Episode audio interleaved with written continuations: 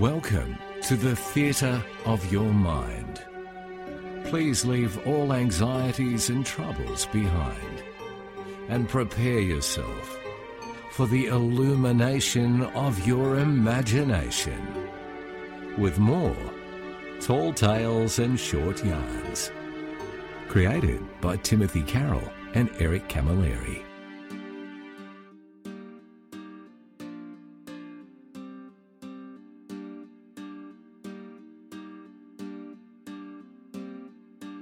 G'day, everybody. How's it going? Thanks for tuning in to Tall Tales and Short Yarns. Look, I'll keep it quick today. We'll just get pretty much straight into the story. I was going to blabber on and try and, you know, without being specific, give you reasons to read between the lines in the story and, you know, call on your basic sense of humanity uh, to unite us as human beings around the planet, man. And I'm talking to you, whoever you are, wherever you are. But I think uh, there's no need to do that because you must be already feeling that way. Otherwise, you wouldn't be listening to this podcast. so here we go. Here's the story, man.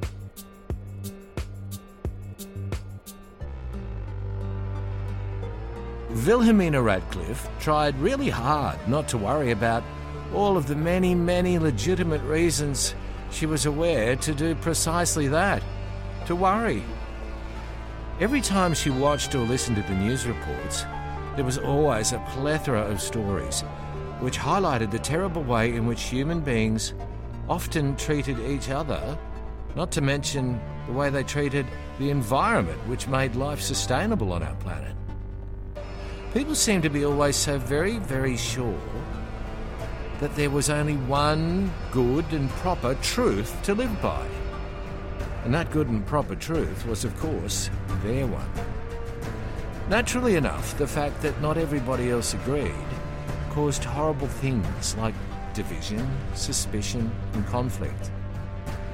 Oddly enough, though, it did most certainly appear, at least to Wilhelmina, that beyond their differing arguments and beliefs, it seemed that by and large most people pretty much wanted the same things a healthy future on a clean and green, sustainable planet where nobody starved and where the atrocity of armed conflict was seen as a barbaric waste of life and resources.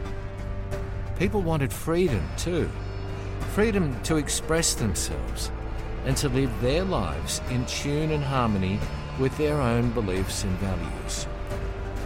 It did, however, seem that the peaceful acceptance of allowing others of different values and beliefs, the very same freedoms, had been an ongoing sticking point for the entire human race throughout history.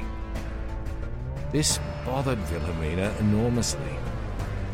However, she had a strange sense of faith that no matter how terrible or dire things always appeared to be, there was something else something quite intangible at work in the world. Some kind of kindness, which very, very frequently saw complete strangers go out of their way to stop and to help each other, when it seemed that there was absolutely nothing to be gained by doing so. Wilhelmina also believed that she had recently sensed more and more people finding the quiet strength to be able to simply sit and listen to an opposing point of view to their own without feeling the need to diminish it or to be condescending or insulting in any way, shape, or form. In fact, some people seem to be even brave enough to allow themselves to try and really see and hear what was being discussed from the other person's point of view. Wilhelmina was one of these sort of people. She was sharp of mind and strong of will. So much so, in fact, that she was truly able to empathize beyond her own needs, fears, and seemingly sometimes urgent desire. Wilhelmina was never scared to change her own mind. Strangely enough, though, it was precisely this attitude which led more and more people to agree with her. And that's our story for this episode of Tall Tales and Short Yarns. Thanks for joining us. Be a good human. Go out and just be the best person you can be, man. Be kind, compassionate, forgiving, loving, and joyful. Talk to you next time. Ciao.